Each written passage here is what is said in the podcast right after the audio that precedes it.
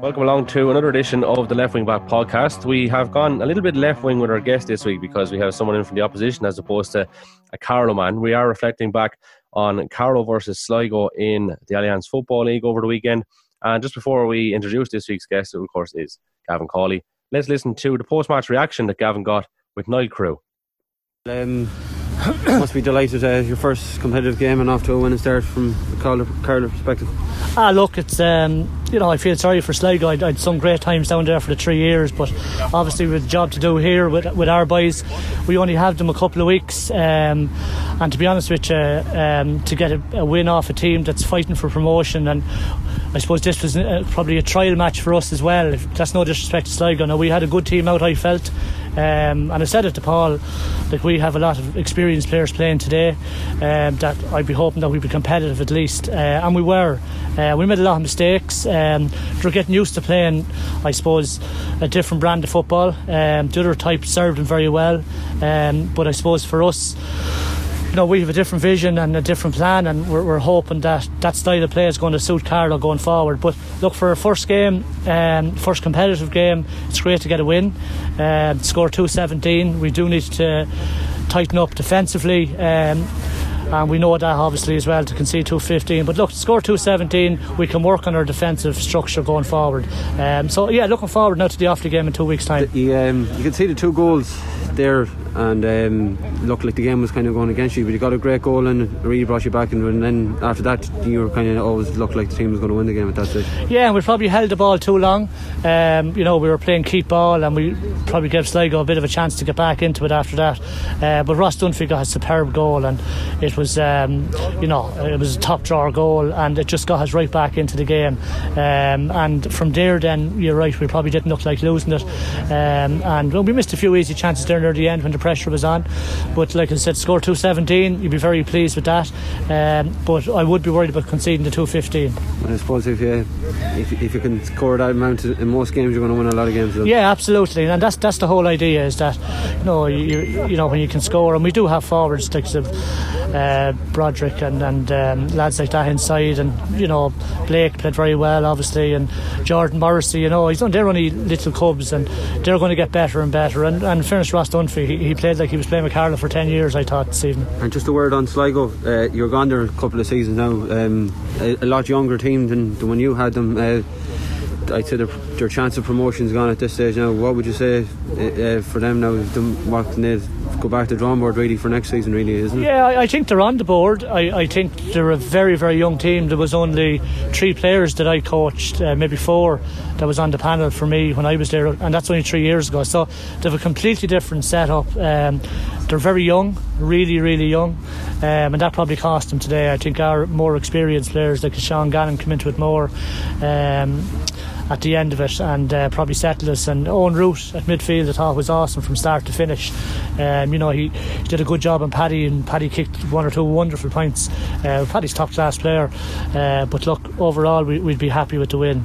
And would you say that was where the, the game was won and lost? The midfield sector, you seem to uh, win your fair share of kickouts. Yeah, I, I, think so. And um, look, and I felt sorry for our keeper. He had an off day, and we had to change him. That was, um, a, that was a big call to, uh, to, to change him the way you did. Yeah, well, we kind of had yeah. to. You know, we felt that things weren't just wasn't happening from on the day, and I, I think just uh, in fairness to goalkeepers, it's, it's not nice. But um, look, I, I, felt we had to do it.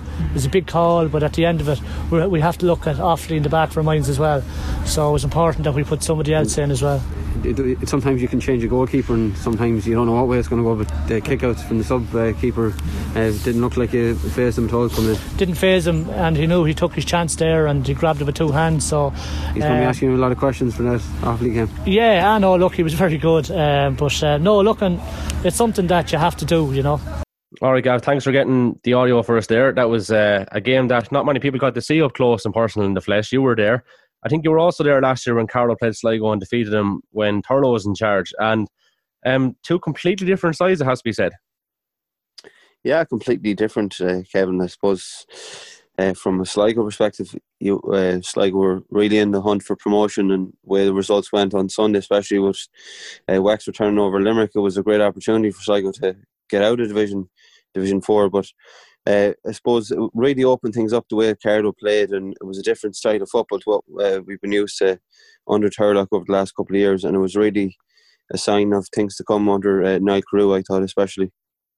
Yeah, so obviously when you were speaking to him there, fair play to you, tailored a lot of questions towards uh, towards the Carlow audience, uh, which were which we're very grateful for. But you did ask him about his time in Sligo, and he does have a soft spot for Sligo, having been there and done so well. Um, what was the big takeaways that you find from that post match reaction? We have a number of talking points which we will go through, but uh, there was a real feel good factor I felt from from what he was saying. Yeah, I suppose I've spoken to you a couple of times um, in the lead up to the game, and also in the last couple of years, especially when you you were on that run, and I suppose Carlow really enjoyed football for a, a sake that's probably in the past people didn't give the respect that they deserved. And I suppose even back in Turlough's days, I don't think we would say that uh, you see a Carlow team scoring 217.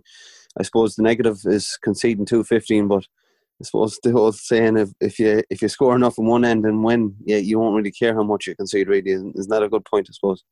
Yeah, well, I suppose you know there was there was a few instances, and I know Turlough and Poacher would argue this, where you know against Loudoun Championship two years ago they put up a score higher than that, and you know against Kildare they would have put up high scores too, but that was from a more attacking, counter-attacking point point of view. Um, that's it was very refreshing, I have to say, because I said to you beforehand that I thought we might struggle to get scores, and again, no disrespect to the guys that are there, but um, we, we have been crying out for forwards for a long number of years. And while guys have been showing well on, on the club front, like it's, it's a different level when you go into intercounty. And um, yeah, I was pleasantly surprised to see us putting up 217. Uh, so, like, what was it like up close and personal? Like, that's that's the thing I'm really interested in because obviously we had the benefits of GAAGO for about 95% of the game, dropped off in the end. Everyone was going mad. But, like, from movement point of view, um, defensive shape, different things like that. What did you notice? What were the big differences um, towards Carlow 12 months ago and Carlow last weekend? I thought um, I thought they had a very good balance of um, of going forward, and uh, considering that Niall is only in the job with with everything that's happened over the last while with the pandemic and uh, club championship as well. We're, we're talking only a couple of weeks that he's had the, the squad together, and I felt there was a good bit of Ger Brennan uh, look about the team that um, the way the transition from defence into attack. Um, I suppose from a Sligo perspective, I felt Sligo were very open at the back, like Paul Broderick. Um, people might might consider him a very good free taker, but he still scored five points from play the last day and 10 points in total. It'll win you most games for a corner forward perspective. And he was a torn in Sligo, in Sligo's uh, side the whole time. I thought uh, mid, the midfield absolutely destroyed uh, Sligo if if you were on, on the Sligo um, management team, you wouldn't want to know how well uh, Carlow done on on their kick out alone. So um, it was a very pleasing con- considering you were out the two Murphys who were been two massive players for Carlow over the last three or four years, and they put a new midfield partnership there together, and it seemed to work very well. And it's only a real pity from from Carlow is that uh, that they couldn't just get maybe an extra point or two because they would have really been in, in the hunt for promotion, even though there's still a slight chance they can they can get away with uh, getting out of the division. Yeah, it was still still a cracking game nonetheless, Gav. Um, you know, it could have went either way, and I suppose this is the thing that people have to weigh up from Carlow point of view. Like we were saying, we wanted attacking football for a while. A lot of people were saying that. I was quite happy as long as we were winning, but like in these type of games, are they risk reward scenarios where you could easily come out and do the end of that 217, 215 result, or do you play the percentages and just look for results, or is there a happy medium to be got here somewhere? I think, Kevin, in some ways, it was refreshing to see both teams not play blank defences and both teams just go for it. And um, I think some ways both teams were at fault to let themselves open, but I think it was the brand of football both teams tried to play that if if you're going around and get a goal, uh, for instance, in the second half, uh, Red Oak Murphy got a goal for Sligo, and they added a point. They went five up, and on lie, I thought the game had, was going to go away from Carlow at that at that perspective, but um, they really they really stuck in there. They got a great goal. I'd say must be ninety seconds later uh, through Ross Dunphy, which was a good goal you'll see within without the down throughout the country on Saturday or Sunday. So um, I know you you would be concerned about the the first goal in particular, but it was um, it was more that Carlow in possession got turned over, and they were just a bit bit caught unawares. But that's going to happen when, like as I spoke to Niall in that interview, um, he wasn't sure about some of his players. Like you can do as many in-house challenge games, play as many challenge games you want until you get into the heat of competitive action, like like what happened on Saturday. You'll find out what players are like. So, for instance, unfortunately, from Robert Sampson's perspective, he was in goals and led to a poor kick out um, from the first, uh, from the second goal from Red Oak Murphy. Um, he was whipped off soon soon after, and you don't see that too often, whether it be club football or intercounty football. And that proved to be, I think, the decisive factor in the end. Sligo were well on top on on Sampson's kickouts. Uh, they made the sub, and I think it was the the difference on the day. To be honest. Yeah, and look, it was a very bold move, and Niall alluded to it there in the post match that he had to make the change. It was ruthless, and it worked. And uh, look, I'm a big fan of Samo. I think he's still a great keeper. I think it was just one of those days he was having, and he's an unbelievable full forward for the club as well. But uh, like everyone, I suppose you can have you can have a bad day. But like when Malloy came on, his kickouts were very good. He was finding his men, and you know he looked uh, he, he looked composed, I suppose, in, in finding the men, and he was very relaxed, and it worked out, and it steadied Carlow a little bit. And again, I don't want to be too hard on Samo. He's a, he's a great lad, and again, who knows, he could be back between the sticks at, at some stage too. But it was a very very bold move move by Niall. Um, have you seen this sort of ruthlessness from from Niall in the past? And you know, what what are those examples if you have? And I suppose just as a side point, it's an example that where if he makes the call, he's not afraid to make it. He'll stand by it, and it worked the other day. But have you seen that in the past from Niall as well? Yeah, he's he's he's ruthless in terms of, of many things that's happened. Even to come back to him in his early days in Sligo, that he showed that um, he wanted it to be a serious um, serious outfit. That was a player with Sligo, and week before National League, he went away on holidays. The next thing he was dropped. Like so, he takes his football very seriously. Um, he, he means business, and I think if you're being honest, um, it's a it's a help that Carlow won't get promoted this year, even though they still have a chance. Uh, I think that he'll get a lot more out of his players in 12 months down the road, and you'll see a, a style of football that you wouldn't have seen under Turlough. No disrespect to Turlough, he's done a great job, but it's maybe it's time to improve the style of football with a bit of with a bit of more attacking side of football and also have a bit of defensive mind as well. So you'll see that even if you go back to Sligo's time with Niall Carew, that they really transformed their style of play. And you'll see back in 2015, Sligo pulled off a big shock when they played Roscommon. Although they got well beaten in the Connacht final, uh, it shows that these results can be done with the right game plan. And he seems to have a good management team in there, with Ger Brennan especially, and you'll see Carlow football, I think, striving in the next couple of years, I think, under Niall Carew. Yeah, but from the Ger Brennan point of view, then, what's those characteristics and styles that you thought you saw the other day that had Ger Brennan written all over it? What was the what was the standouts kind of that make you think, right, this is Ger Brennan's way of doing things? And you've seen those possibly in the past through third level stuff, have you? Yeah, like he's come in there the last couple of years with UCD, and he, uh, he doesn't not necessarily involved with the, with the top team, but he's involved the intermediate team. And I thought the style of play, like the transition from defence into attack, the use of the kick pass. Um, I know some some coaches might might use the hand pass more, to, but I, I thought the transition uh, from defence into attack, like the amount of times to use diagonal balls into the likes of Broderick, which might have started from the half back line, uh, was refreshing to watch. And it was very good to see how uh, how the lads have just come in there at such a short uh, time time span, and to get a result like they did, scoring two seventeen is no mean feat. Uh, despite um, maybe some easy easy frees at times from for Carlow. but don't worry about that. And I think the more and more uh, Niall can get out of this team, and they, they won't fear playing Offaly in a couple of weeks' time either, because uh, Sligo played Offaly the last couple of years, and the, the nip and tuck as well. So they, will take a lot from this win and they'll, they'll, think to themselves, there's no reason why we can't uh, get a win against Carlow in a couple of weeks' time as well. Now you're refereeing up in Sligo, Gav, and I know you're after it was the junior final up there this year, I think, and you you did a senior championship game or two as well, and you were you were getting on very well. So you're you're in a good position for me to ask you this question. I know it's during the first half there. Um, Chris Blake and his opposite number were having I don't know, a bit of an altercation. I think the two might have ended up on the ground at one stage. And Chris Blake ended up getting the yellow, but his opponent didn't. Now, in those sort of situations, it's very, very rare that the forward instigates that kind of rigmarole or that kind of carry on. Uh, generally, from an official's point of view, they typically end up being two yellows because I remember Kieran Donaghy saying for years, and he said it in his book, if a fullback started giving him guff, he would actually pull into the ground because two wouldn't be on the yellow, but the defender is obviously more risk than the forward. was there was there an element of this happening on, on Saturday, and why was it? Did you think that Blake just got the yellow and not the defender?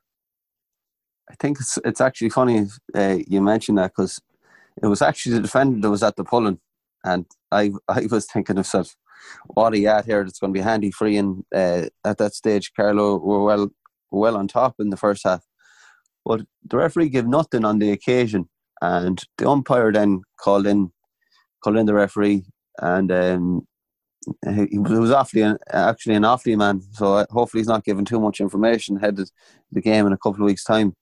The umpire call, uh, called him in, and he only booked, uh, booked Blake for some reason, and unless he saw something that the rest of us didn't see, um, I don't know what he gave the yellow card for, but it's in, in that case, from my experience, the last couple of games, and when I was refereeing the club championship, uh, you would feel that two yellows would have been suffice, or tell the lads cut it out, and the next time you're going dashing out a yellow card, maybe that might have been the best, um, the best best thing to do on that occasion. But I don't know why he got that. But on the refereeing perspective, it might sound like sour grapes, but I felt that uh, Carlow got some some of the decisions easier than Sligo did. As I was telling you off air, that I thought Broderick uh, organised uh, a few frees. Maybe if the game was in Markievicz Park, would he have got them? That's a, another question for another day. But it's it's just it's a thing like managers and players always say about Division Four that no disrespect to the officials, but it wouldn't be as high as if a Division One game and maybe hometown decisions do easily become a lot stronger in a Division Four than they would be in, in other in other divisions. But it just shows you once again how important home advantage is in any level in the National Football League, but especially in Division Four. We we seen it there there over the weekend again. Look at the scoreline. Uh, Antrim put up against uh, Antrim failed to lose at the weekend. Like I wouldn't have thought they would have lost to Wicklow, but Wicklow are flying it and they're a great chance of getting promoted now this weekend. Yeah, they do indeed. And uh, yeah, the hometown decisions. I don't know if there is hometown when there's no crowd. That's the only thing, Gav. But I know what you're getting at, though, in normal circumstances. I know what you're getting at. Come here. Um, this, uh, this, these permutations will be brought to you in association with Nurofen and Panadol because there is so many different ways that things can work out here. So maybe you'll talk us through it. I don't know if you have the table in front of you, but what what can or can't happen, or what is the story? What happens if three teams are level on points is probably the main thing. Or in some case, it might be a four team uh, level on points. Uh, what happens? Uh, how is it decided? Especially given the fact that London are now not in it. So, what's the story? So I, I was the first one that pointed this uh, out to you. I think it was Sunday evening. I think, and you were shocked when I told you this. So you're looking at the fixtures next weekend. First off, uh, London were, were due to play Carlow, so you can add another two points on the league table for Carlow. That'll put eight, put them on eight points. Um, looking at the table at the minute, uh, you've Wicklow and you have Wexford both on eight points, but both them meet this weekend. So you're assuming one of them teams will uh, hit ten points. So and Sligo host Limerick. Antrim Horse, You said Antrim Horse, Antrim. Antrim host who? Antrim host uh, Waterford, sorry, and yeah. uh, Sligo host uh, Limerick. And uh, from from Carlow and Sligo perspective, uh, both teams need uh, need Sligo to beat to beat Limerick first off, and then um, hope that Waterford can get either a point or a, a draw out of uh, Antrim, and anything's possible after the way they performed last weekend. So that would mean you have a scatter of teams on eight points. So that would mean you have five teams by recognition, my recognition of uh, if if Antrim only get a draw, we'll say, and uh, one of the other two teams uh, then uh, win in that uh, battle between Wexford and uh, Wicklow, which is a which is very interesting because will they play teams? Will they be will they be holding back for the championship a week later? Uh, it's hard to know. I think personally, I think you'll agree with me that if if you're in this division, you want to get out of the division, and you don't be holding back. Regardless, championship is your most important thing. But no disrespect to either team, but are any of them going to beat Dublin?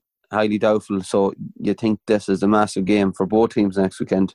And Wexford at home, you probably give them the, the shout on that. But what happens, Kevin, is that it, it came to Congress a couple of years ago. It's not actually how your scoring difference, if there's a couple of teams on it, it's not like in the past that it's for and against over the course of the division. It's how you done against the teams you're level on. So, for instance, Carlow and Sligo, if they were level, uh, Carlow would have a two point advantage and Sligo be minus two, and vice versa against all other teams. And you'll be taking out calculators, Panadol will be taken. Yeah, you could be here till next year deciding who's who's got that second spot. But you'd probably say it's highly doubtful that Sligo or Carlow are going to come out of the division. But I suppose live and hope is a, is also a help in these circumstances. Yeah, that's the thing. I was just hoping uh, the first thing off, anyway, as you said there, you're looking for Wexford to beat Wicklow because Carlow actually beat Wicklow. Um, so yeah, if that's the case, then there it's like that meme where that gift that goes around. So you're saying there's a chance from I think from dumb and dumber. Um, you know, so yeah, next weekend is going to be is going to be very interesting, no doubt. Gav, just um, let's let's talk about the the elephant in the room at the moment. We're we're now in level five restrictions, and you know the GAA is going ahead. Um, I was a little bit apprehensive about this maybe late last week, and don't or didn't know how it was possible. Was it fair to declare an elite level sport when you can keep professional players playing professional sports in the bubble, but these guys going back to work and stuff? But the one thing I do have to say and I appreciate that these guys are putting their bodies on the line. How nice was it to see inter-county football being played this weekend, and how good was it for the head? I might, I'm look from my own point of view. I just thought it was a breath of fresh air to have this going on. And again, you have to give kudos to the lads that actually stepped out and played, given the circumstances we're in. Should they be doing it or not? I don't know. But all I can tell you, it was damn good to see a bit of action at the weekend. I was talking to you probably um, maybe this time last week, and I know you were apprehensive about the whole thing. You you were saying that you would love to just see the club stuff throughout the country just finished out and maybe forget about intercounty for for a year. And I was probably the other way around. I suppose I I, I the Sligo had on me, and I thought maybe we had a great chance against against Carlow, considering the preparations wouldn't have been helped compared to Sligo, for instance, who had the group of players the whole year, and Sligo the chance for promotion. But I have to say, and I, I don't know if it's been said anywhere that you have to hand it to Carlow GAA in in Netwatch uh, Cullen Park of the weekend. Everything was done so professional. Um, you came in the door, um, whether it was media, officials, um, management. Um, you had, you signed a book. You put down your number for close contacts. Um, there was um, there was the everything was done properly. The players were had their face masks on around the dressing room, um, you wouldn't have thought any different that we were in in the times we're in. And I have to say that I have to hand it down to Carlow GAA once again. Like hand sanitizer, everything was top notch. And if there was any doubts about could could counties like Carlow uh, host games without any hindrance, I have to say hats off to Carlow. They've done a fantastic job. Um, you, are on about inter-county mindset, mental health. Um, you can just look at social media, whether Saturday or Sunday, talking about um, games being on the TV.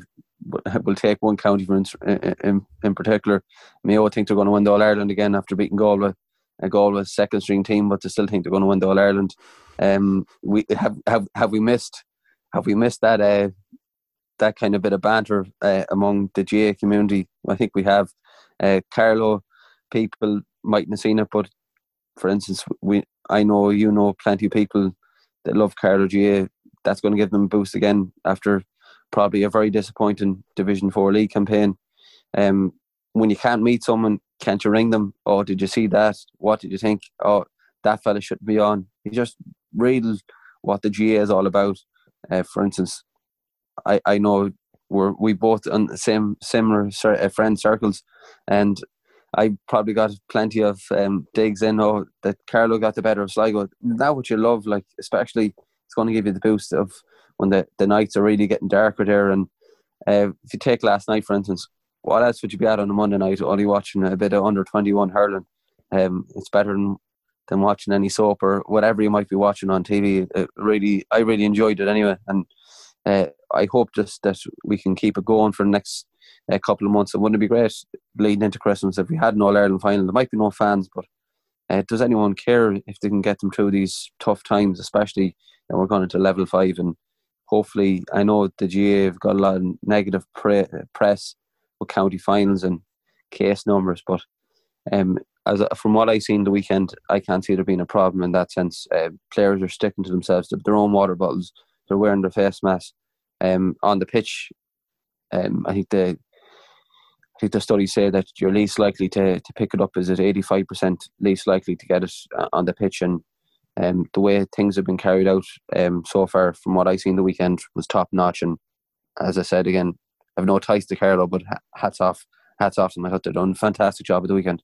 Let's kind of generalize a little bit, so because I've, I've actually got a few more things I want to ask you about. Um, so, just as a we're on the topic of of this whole thing, whether it should go ahead, whether it should not. I'm sure you saw Bevan Duffy's quotes there yesterday. Um, he was speaking to LMFM, I think, and RTE done an article on it then subsequently and used the quotes from it. And he was saying basically that, you know, he said, I'll just quote it now. I have it here in front of me. I don't understand what the case numbers going up, the way things are all around the country, how GAA inter-county footballers are all of a sudden immune to this. He said, We've teachers in that dressing room. We've lads living at home. A lot of lads living at home with elderly parents. It doesn't really make much sense. And then he went on to question the comments of many ex players who work in the media. And I quote, a lot of former players seem to be driving it, but there are lads who are writing articles and have TV gigs. He added. And he said, the lack of testing, the zero testing, I just can't understand it. So that's a fairly down an indictment there, has to be said, Gav. Like, uh, is that kind of true across the board? I wonder. Is that something that a lot of lads feel? Is it something that a lot of players, you know, are are they concerned? Are they not concerned? It would seem to me that if there is a lack of testing, given the fact that they have the rapid testing thing available to them, that that's a little bit disappointing, and perhaps they should be really hammering this home and availing of that. If it's going to go ahead, it has to go ahead on those merits and on those bases. Yeah, I th- I think pros and cons to the argument there, but I know Leitrim put the whole thing into disrepute at the weekend, and I know Tipperary, for instance, who Leitrim faced this weekend, um, asked a lot of questions about this, and you'd wonder about Leitrim at the weekend. Actually, can I just can I just say before you go on to make that point, let's just add in what David Power said to the Tipperary manager. Uh, it was basically along the lines of the merits of the league are gone when you see teams doing that. Jesus, God, that seems a little bit harsh to me, given what's going on now, for him to actually come out and say that. Like, or what do you think? Um, I'll just take the point on Leitrim, for instance. Um, since March, um, they've been on a rampage in the local radio here, Ocean FM, and they seem to be uphill bent trying to get the league, um, the league postponed, or leagues not the league not to finish up. And I suppose Leitrim are a bit like Sligo and Carlow. Um, we haven't won too much over the years, and um, they won the league. They got the league final last year and promotion, which was massive to them. And I suppose they don't really want to go back to Division Four. We know how much of a graveyard it can be at times. So I, I'm no expert. I wasn't. I'm not in the. I can't be in the the Leitrim dressing room. I, I'm not involved with the, the team, but I find it very hard to believe that they didn't have at least 18 lads to go to travel to down. Uh, you, you look at Fermanagh, they even tried to get the game postponed. Maybe they had a, a bit of a, a, trick up their sleeve too, because they didn't. They had more than eighteen players available for the game. But when you when you think about it, how can they just come out Saturday morning, um, about about saying they've no team, they can't they can't travel. Um, they done an awful lot of a lot of media work. The chairman was on RTE once or twice during the week. Um, I felt that when when it came out, I was listening to Radio One. Des Cahill didn't ask the hard questions about the rapid test and was it done? Uh, when did you find out when you mightn't be available? We never found out how many players had the virus, how many were close contacts. There were so many ifs, buts, and maybes about why they couldn't travel, and that'd be the big concern for me. Uh, it's too easy of an excuse to use, even though we're in these hard times. Like if you're, we were on about the league table. Like if Leitrim can somehow beat Tipperary by five or six points, they stay up in uh, Division Three for next year, which is why David Power is probably a bit anxious about playing Leitrim. But in some ways, where they caught in the GAA, we'll never know, and sometimes you'd wonder who was right and who was wrong in this, in this instance.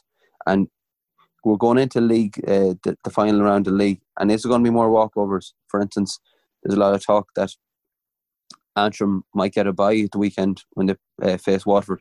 Waterford nothing to play for. They got a walkover last week against London. Why go the journey? They have to go, um, knowing that they can't progress anymore. I suppose it's good. It's a good workout ahead of championship for them. But what's really in it for the likes of Waterford travelling the weekend? Um, you come back to rapid testing. Um, I seen no problem so far. Uh, I believe that Sligo were, were well tested um, in the lead up to the Carlow game. I'm sure Carlow were the same. And I think at times people love giving out about the current situation until they're actually in that situation. Uh, we won't know how well people are tested. But I hope for the sake of a lot of the players, you've asked the question, do the players want to play? Anyone I've spoken to, that was the thing that was that was getting them through um, the first lockdown, knowing the fact that getting back on the playing pitch, whether it be club football, or county football, um, it's it's something to look forward to in the evenings. Uh, you've seen what's happened over the last 24 hours with another lockdown for six weeks.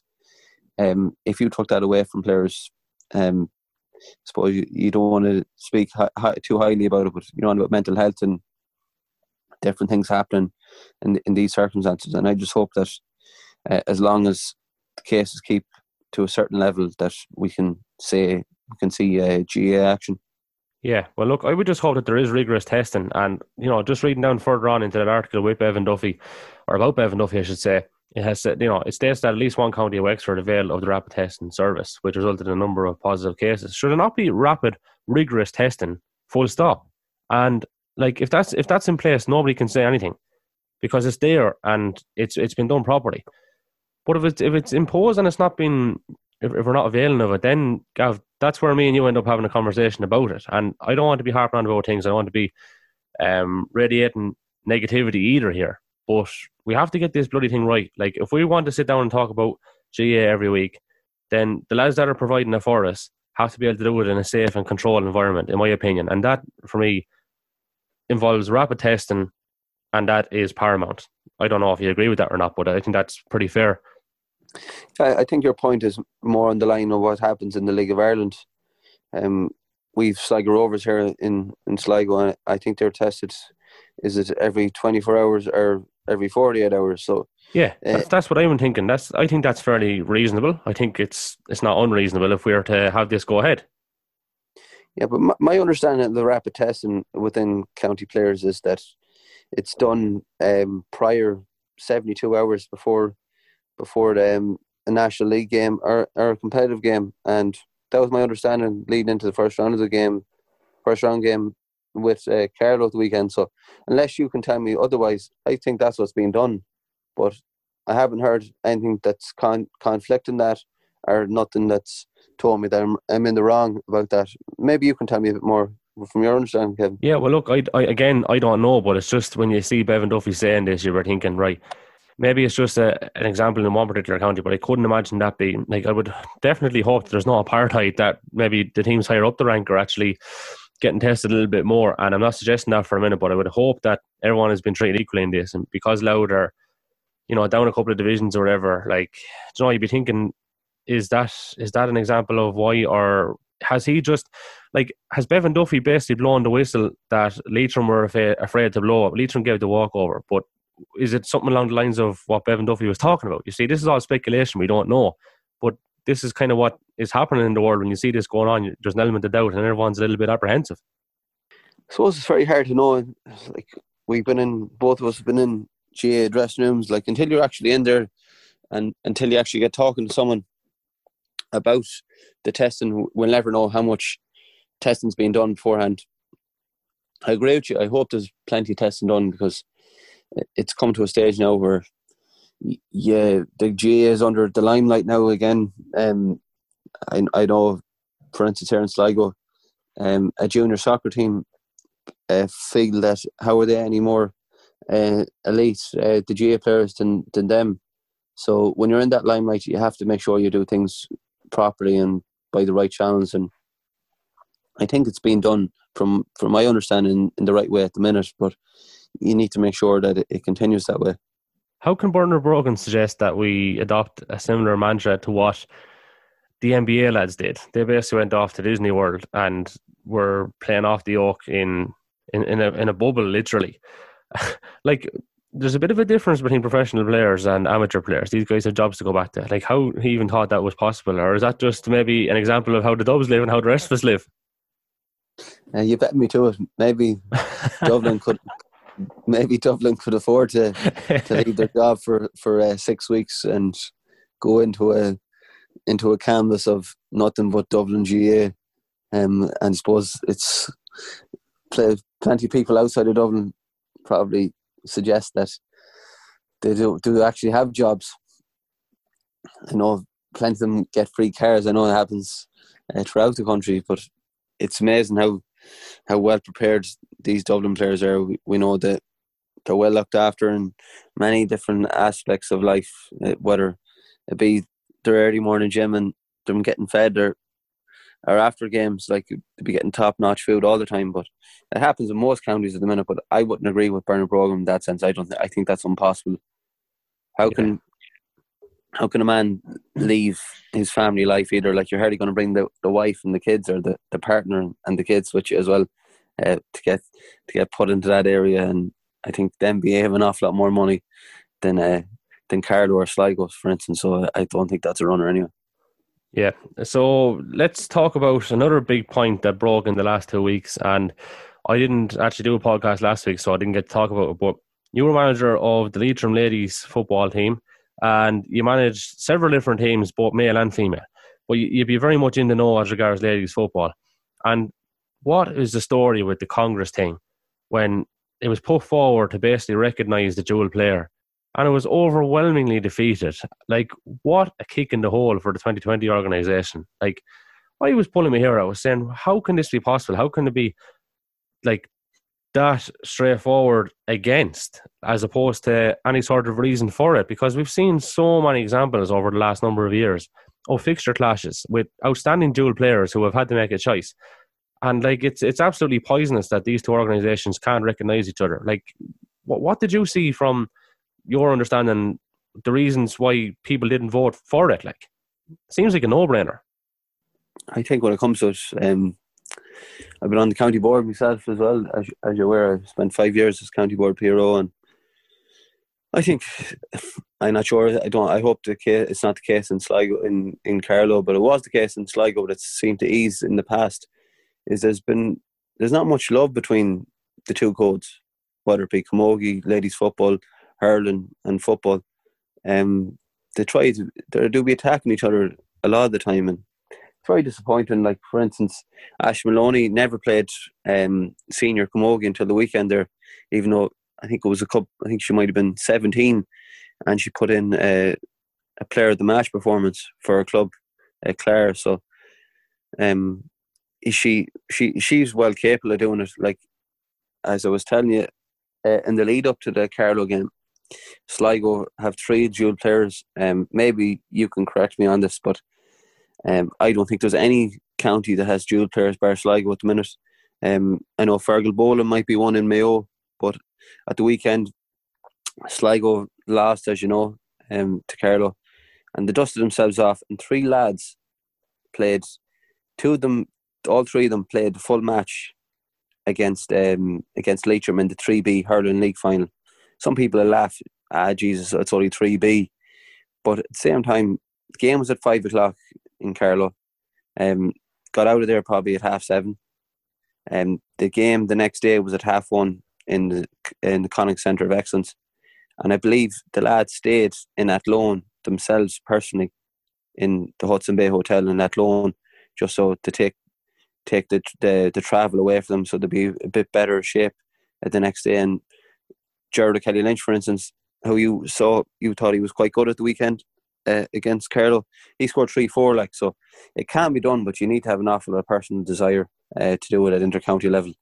I still can't figure out why they done what they done and ladies. I think it was it was, it was Tipperary was actually involved in Aishling Moloney.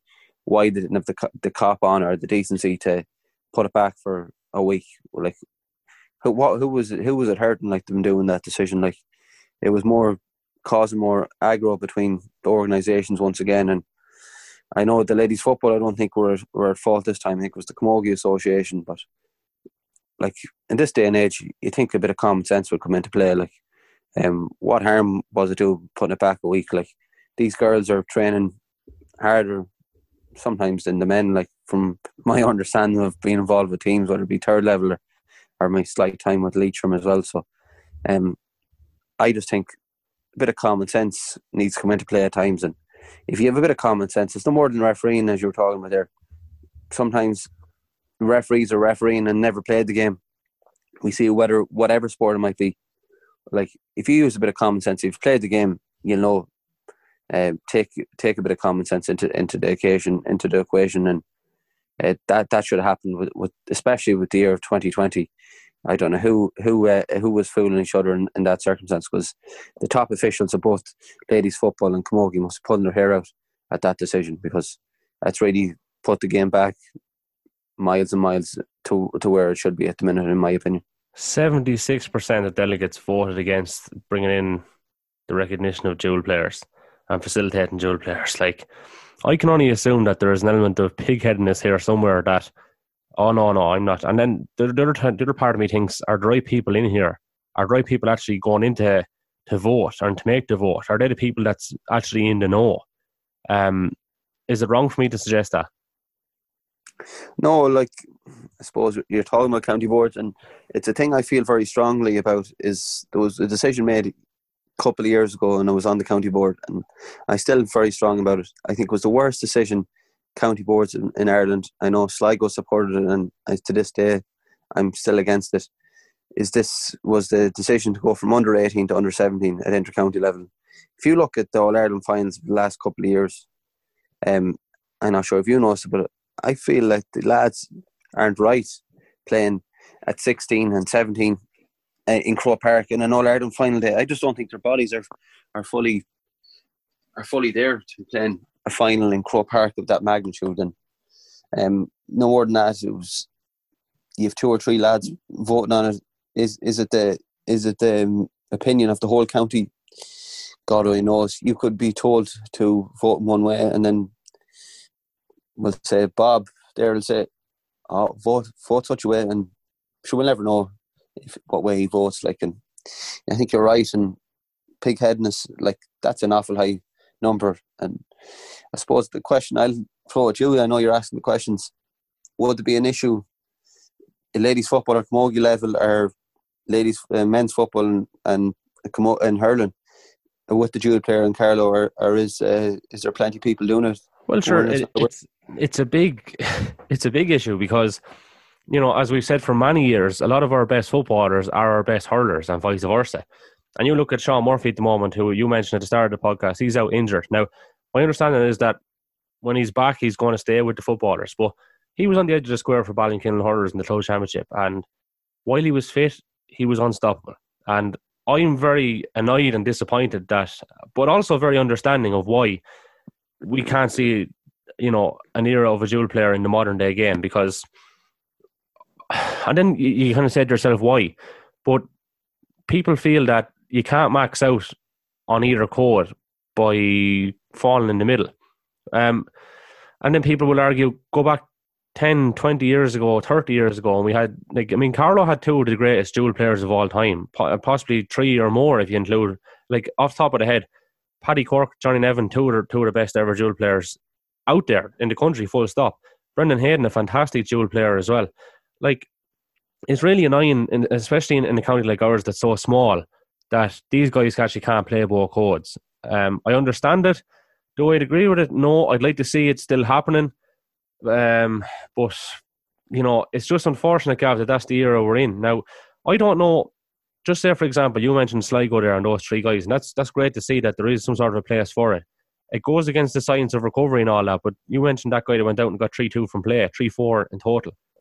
I, I don't know. I'm kind of a little bit lost on it. I want to, I want to see it still happening, but I, I just can't. I don't see. I don't see it happening because lads just need to have that player three times a week, and if he's not there three times a week, it doesn't seem to work. And particularly in hurling, um, where your touch is so important. Do you know what I mean? Like I'd say if Sligo were playing, just say for example, Division One hurling, um, would you see the dual player then?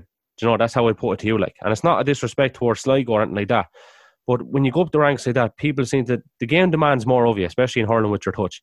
And I don't know, maybe if maybe if Carlow dropped down the ranks in hurling, maybe that's the reason why we had dual players for so long because you know one code wasn't any more wonderful than the other code, as the fella said. But that's that's probably where I stand on it. I'd, I'd love to see Sean Murphy and these guys playing both codes. Uh, I just don't think. It, but in there on, uh, on that point, uh, Kevin. Uh, sorry for cutting across you there. You're all right.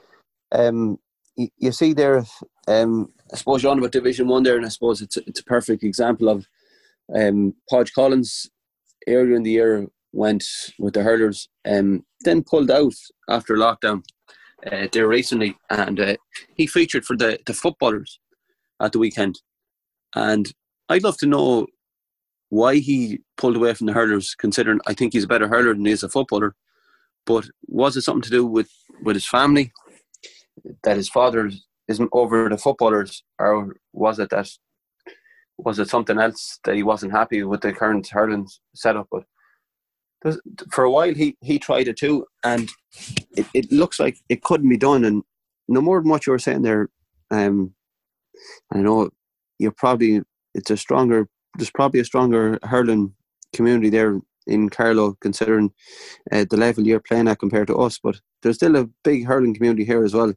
But I think you need to be playing hurling or training hurling on a regular basis to have your touch in, and I think that's the difference between hurling and football. But it's it's a sad state of affairs that the the dual player is kind of it's nearly dead to a certain certain degree. But I think I'm right in that circumstance, unless you can uh, correct me on it. That Sligo are the only ones with the, the dual player. I think player. You're right. I think you're right. Yeah, I suppose the other side of it is, Gav. Like, I mean, if you're a dual player and you're you're very good at both codes, and just say for example you're on par with a guy who's able to train three nights a week, but you can only train the two nights. Like, is it if you're the manager of that team, you're probably going to edge towards the guy that's training the three nights a week because you're seeing him more often, even though you understand there's a kind of a you know a little bit of leeway for the player that's playing both codes. But if he's there, you're kind of thinking, right, like that could be a, a deciding factor on whether that guy starts or not. Like you know. I suppose it, it, it can can upset a panel too, can't it? That's that, the thing, um, yes.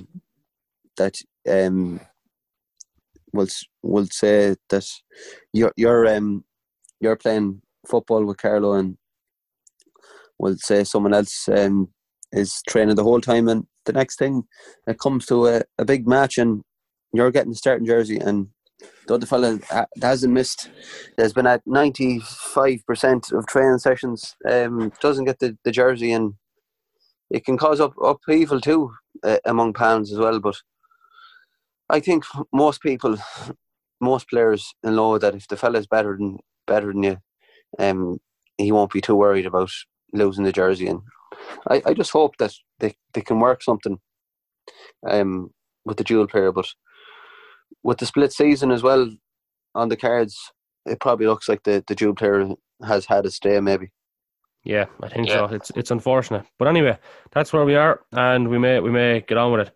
Definitely. Well, uh, just a quick run of fixture front. And Wednesday night, we have the Leinster Under 20 Hurling Championship encounter between Laois and Carlow, uh, 7 o'clock in Portlaoise. And then uh, tomorrow week, then, we have uh, Wednesday week, that is, with Leinster minor football action between Carlow and Laois. That's a 7 in uh, MW Hire Moore Park as well.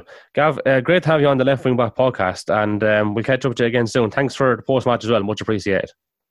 No worries at all. And um, uh, I'd just like to say um, best luck to Niall Carew. Um, I've got to know him very well during my time when I was in Sligo, and I, I think he's going to do a good job uh, for uh, Carlow football over the next uh, year or two. And um, I'm sure you will be talking to you over the course of them um, glory days. Uh, we might see you in uh, Sligo, hopefully, in uh, 12 months' time, because it doesn't look like either team are going to get out of this division uh, anytime soon, unfortunately. But uh, that's a story for another day. But uh, thanks for having me on the podcast, Kevin, and uh, continue, uh, great, great to have, great to be involved in, and uh, best luck with uh, continued success with it as well. Thanks million, Gav.